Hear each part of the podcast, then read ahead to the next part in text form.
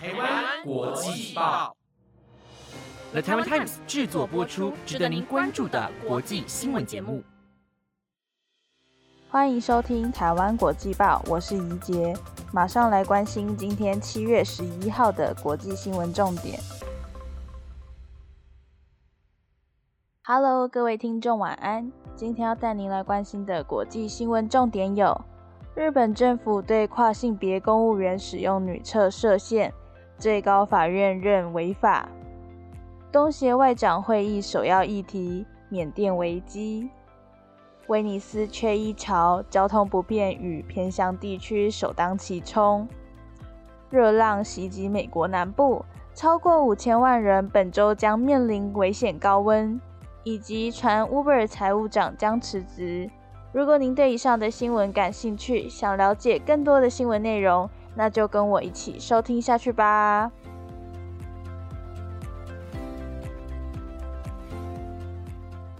今天的第一则新闻带您来关心：日本政府对跨性别公务员使用女厕设限，最高法院认违法。一名在日本政府经济产业省工作的跨性别公务员，因为在职场使用女厕遭到设限，提起诉讼。经过一审胜诉、二审败诉，最高法院今天作出国家处置违法的判决。日本放送协会 NHK 报道。这是日本最高法院首度针对性少数人士的职场环境诉讼作出判决，预料可能对其他公部门及企业阴影带来影响。日本经济新闻报道，原告是在经济省工作的五十多岁职员，出生性别是男性，进入金产省工作后，在一九九九年左右被判断为性别认同不一致。原告在接受荷尔蒙治疗后，以女性身份生活，但因健康因素无法接受变性手术，因此户籍上无法变更性别。但在二零一零年起，被允许工作时穿着女装，以及使用女性休息室。不过，在使用女厕方面却受到了限制。经产省以原告未变更户籍上的性别为由，考虑到其他女性职员。限制原告只能使用距离办公室两个楼层以上的女厕。虽然原告向人事院日本公务员最高人事机关请求改善待遇，但未获得同意。原告二零一五年要求撤销这项限制而提诉，东京地方法院二零一九年十二月判决原告胜诉。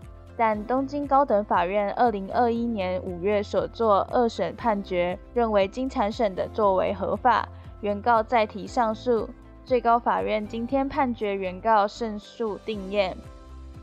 最高院法官金其信彦表示，这名职员被迫必须使用与性别认同不一致的男厕，或是使用距离工作场所很远的女厕，造成日常生活上的不便。根据民调，日本大众对于跨性别者使用与性别认同一致的厕所，大多表示理解。金泽大学委托民间企业对一千三百二十五人所做网络民调显示，被问到跨性别者是否可以使用与性别认同一致的厕所，在职场的厕所方面，回答不反对与大致不反对的民众有百分之七十一点五。在公共设施的厕所，则有百分之六十六点九不反对。受访者当中有三百二十五人为跨性别者。在实际使用状况方面，百分之四十二点二的跨性别者在职场使用与性别认同一致的厕所，公共设施则有百分之二十九点五。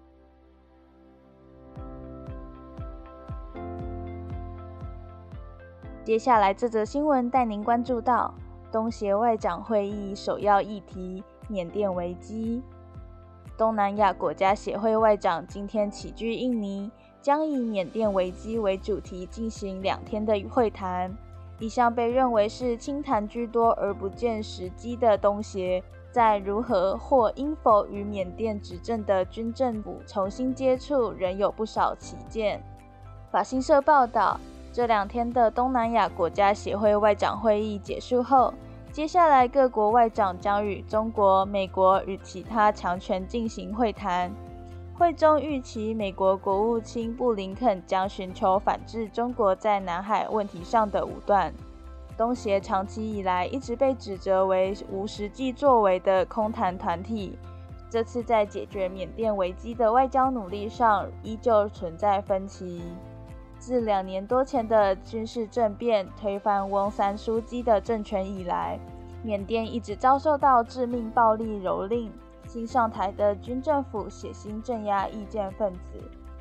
东南亚一名外交官向法新社表示，东协外长会议前几天正进行额外努力，希望能整合这个组织就缅甸问题的看法。然而，鉴于少数成员对于如何解决缅甸问题有不同看法，这位官员对前景不太乐观。缅甸目前仍是东协成员。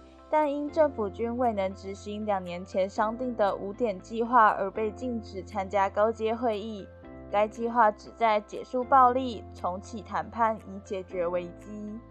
东协企图重启执行计划，但毫无结果，因为军政府无视国际批评与拒绝与反对派接触。东协外长会议后，接下来是十三号东协加三部长级会议。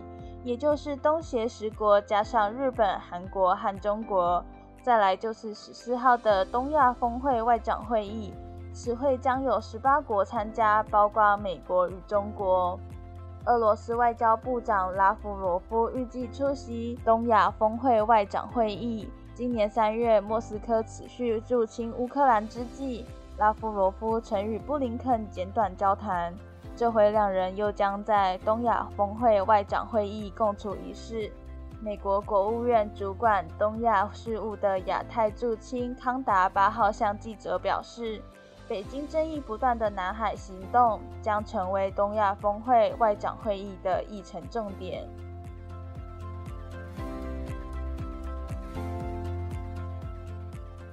下一则新闻要带您看到的是。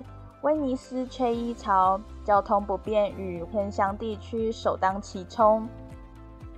威尼斯面临家庭医生短缺的情况，当地医疗保健公司正积极招募家庭医生，以应应未来退休潮。当地医师表示，要有适当激励制度相当重要。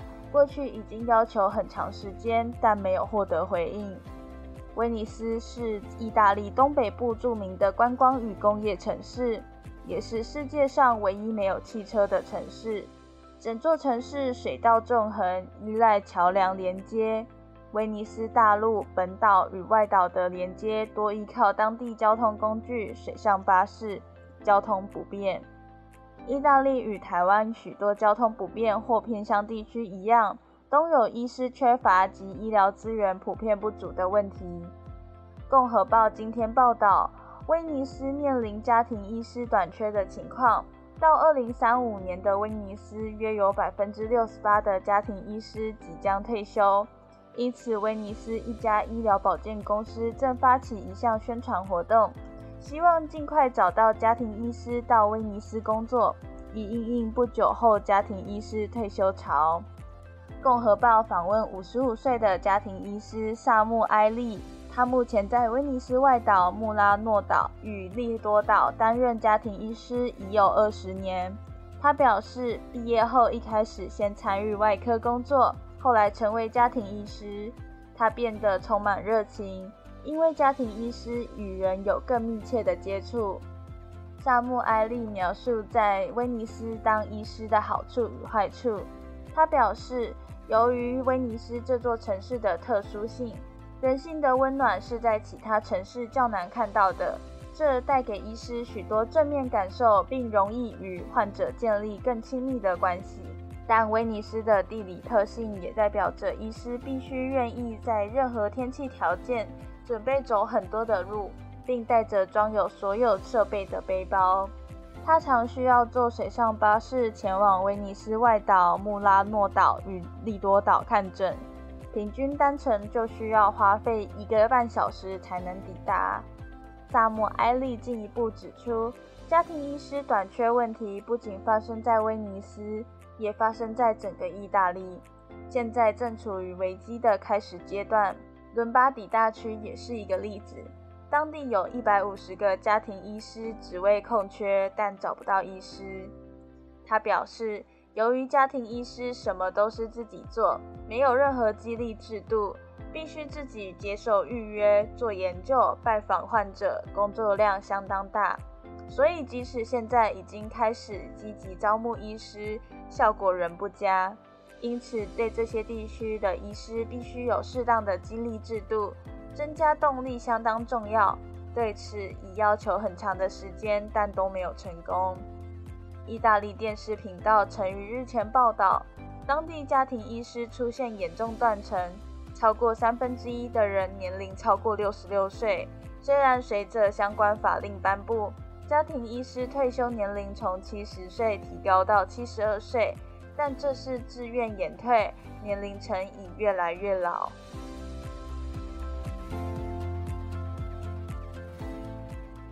下一则新闻带您看到，热浪袭击美国南部，超过五千万人本周将面临危险高温。随着热浪袭击美国南部，从加州、德州到佛罗里达州，有超过五千万美国人本周将面临危险高温。美国国家气象局警告，大量空气正徘徊在美国西南部几个以沙漠为主的州。亚利桑那州、内华达州、新墨西哥州部分地区的气温可能飙破摄氏三十八度。美国国家气象局已向加州中南部地区发布高温警示，洛杉矶郡部分地区明天之后的气温将高达摄氏四十四度。美国国家气象局警告，酷热是与天气相关的头号杀手。还表示，这种极端高温几乎无法在一夜之间缓解，将对所有无法有效降温及补充充足水分的人构成影响。美国国家气象局发布高温警示前，有初步数据显示，全球均温上周已连续三天刷新历史纪录。根据缅因大学利用卫星数据和电脑模拟来测量全球气候状况的气候再分析仪。七月六号，地表平均温度达摄氏十七点二三度，创下非官方统计数据新高。气候科学家对人为造成全球暖化的影响发出警报，并警告二零二三年将是有记录以来最热的一年。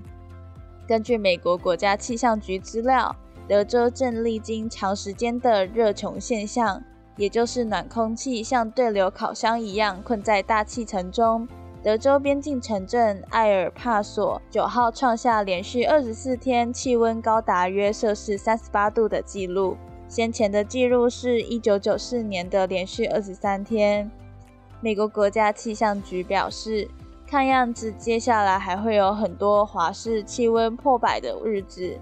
美国国家气象局表示，亚利桑那州的高温有望成为持续时间最长的热浪或之一，这取决于测量方式。目前为止，这个地区已有十天气温超过摄氏四十三度。纽约时报报道，亚利桑那州土桑市的援助组织整个周末都在发放冰块、瓶装水和运动饮料开特利等物资。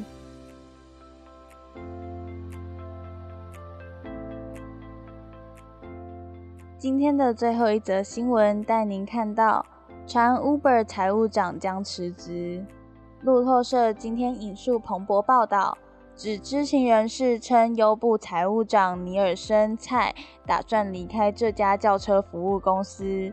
根据报道，尼尔森·蔡已经告知 Uber 执行长科霍尔斯·洛夏西，他打算离开，但尚未确定确切日期。Uber 并未立即依路透社要求对此事作出评论。今天收盘小幅走低的 Uber 股价在盘后交易下跌约百分之一。尼尔森在2018年成为 Uber 财务长，一年后带领该公司完成首次公开募股。他负责监督数十亿美元的交易。包括2020年，Uber 以26.5亿美元（约新台币780亿元）收购餐饮外送服务 Postmates，隔年再以22.5亿美元买下物流公司 Transbus，在进 Uber 之前，尼尔森蔡曾在纽约证券交易所美林公司 CIT 集团担任高级职位。尽管2019年冠状病毒疾病防疫措施松绑，通勤的人流回稳，Uber 的业务也有所成长，但该公司仍在削减成本。五月时，Uber 表示，今年公司渴望获利。